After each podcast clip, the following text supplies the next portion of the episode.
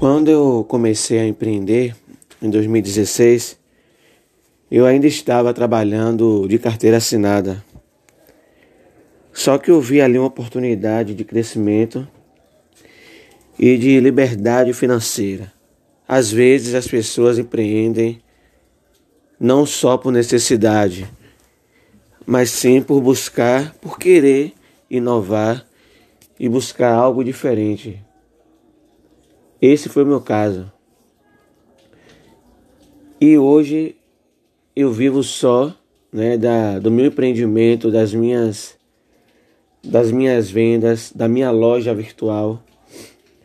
E eu vou dizer a vocês, não é fácil. Não é fácil empreender, não é fácil, principalmente no Brasil. Um país que tem uma cultura de desvalorizar o trabalho alheio e de não dar ferramenta nem suporte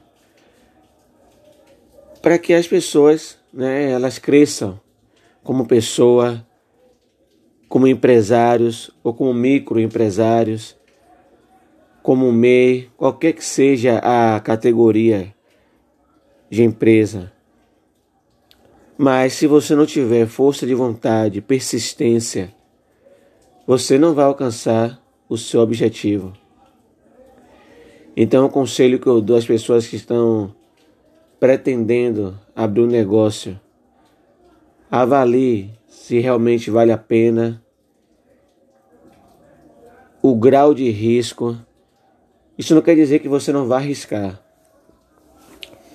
Porque todo empreendedor, para ser bem sucedido, ele precisa arriscar. Mas você tem que avaliar se esse risco vai te levar a algum lugar obviamente o lugar do topo, onde você quer estar.